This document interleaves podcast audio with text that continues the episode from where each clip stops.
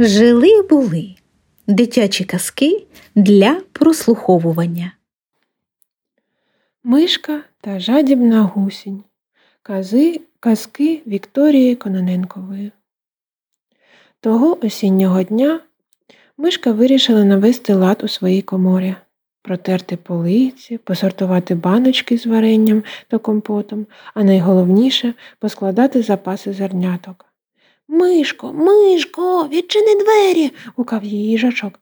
Привіт, їжачку, відповіла мишка, відчинивши двері. І чому такий стривожений? Ой, Мишко, лишенько сталося. Я сьогодні також хотів прибрати у своїй коморі та поскладати яблука, які заготував протягом осені, але хтось їх зіпсував. Ти тільки уяви, всі мої яблука хтось погриз. Що ж мені робити тепер? Що я буду їсти? Заспокойся, їжачку, я поділюсь з тобою варенням з яблук та зернятками. Не пропадеш, тішила друга мишка. Ходімо зі мною в комору, зберемо тобі щось смачненьке.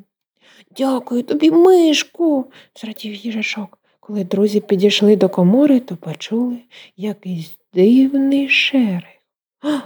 Ой, хто ж там? злякалась і мишка. Друзі обережно відчинили двері. Те, що вони побачили в коморі, їх дуже здивувало. Там був гармида.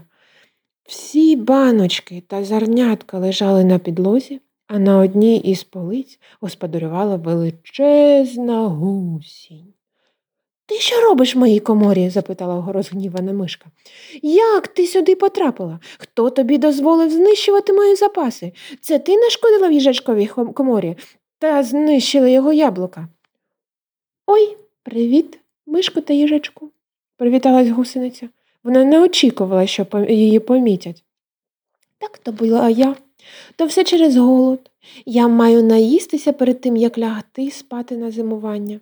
Знаю, що зіпсувала ваші запаси, але вони у вас дуже смачні. Піду я додому. Мишка з їжачком обімліли від такої нахабності, аж ротики повідкривали і тільки й могли дивитись, як величезна гусінь повзла до виходу. Оце так справи, сказав їжачок. Добре, що ця гусінь не встигла з'їсти всі твої запаси. Навіть не вибачилася, яка ж вона жадібна та невихована. Допомогти тобі прибрати, Мишко? запитав він.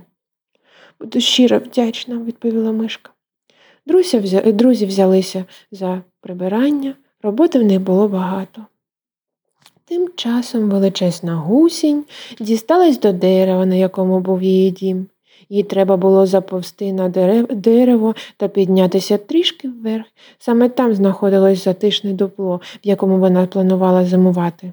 Але сталося непередбачуване. Гусінь так об'їлася запасами мишки та їжачка, що не змогла відірвати своє тіло від землі та заповзти на стовбур дерева. От такої. Це я так наїлась від жадібності, що навіть заповзти до рідного дому не можу. Жах, засмутилась гусениця. Доведеться просити про допомогу. Та хто ж мені допоможе? О, звернусь до мишки з їжачком. Вирішила гусениця та вирушила назад до нірки мишки. Мишка з їжачком якраз закінчили прибирання комори. Мишко, їжаче, і знову привіт. Я так об'їлася вашими харчами, що не можу тепер залізти на дерево, де знаходиться мій дім. Допоможете мені? мені? запитала гусениця. А чого це, е, це ми повинні тобі допомагати? Ти з'їла наші запаси без нашого дозволу та навіть не від... вибачилася, відповів їжачок. Лізь сама на своє дерево, як хочеш, підтримав, підтримала його мишка. Гусениця дуже засмутилась. Вона вже зрозуміла, що була на права, що не варто було їсти чужі запаси, адже вона нашкодила їжачкові та мишці. І тут вона розплакалась. Мишко, їжачку, вибачте мене. Я я не подумала, та тепер розумію, що вчинила погано. Більше ніколи не братиму чуже без дозволу. Вибачте, будь ласка, піду шукати собі новий будиночок для зимівлі плакала гусениця. Мишка з їжачком пожаліли гусінь. Було помітно, що та щиро жалкує про заподіяне. Друзі вирішили допомогти. Не плач, гусенице, ми тобі допоможемо, сказала мишка. Але завжди залишайся вихованою. Краще попросити, а не брати без того дозволу. Якщо будеш так без е, себе поводити, то не матимеш друзів, поділився своєю думкою їжачок.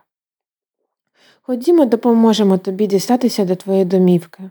Мишка, їжачок та гусениця дійшли до потрібного дерева. Мишка з їжачком підсадили гусеницю до її дупла під корою. Вона їм подякувала та ще раз пообіцяла, що більше ніколи ніколи не буде брати чужого без дозволу.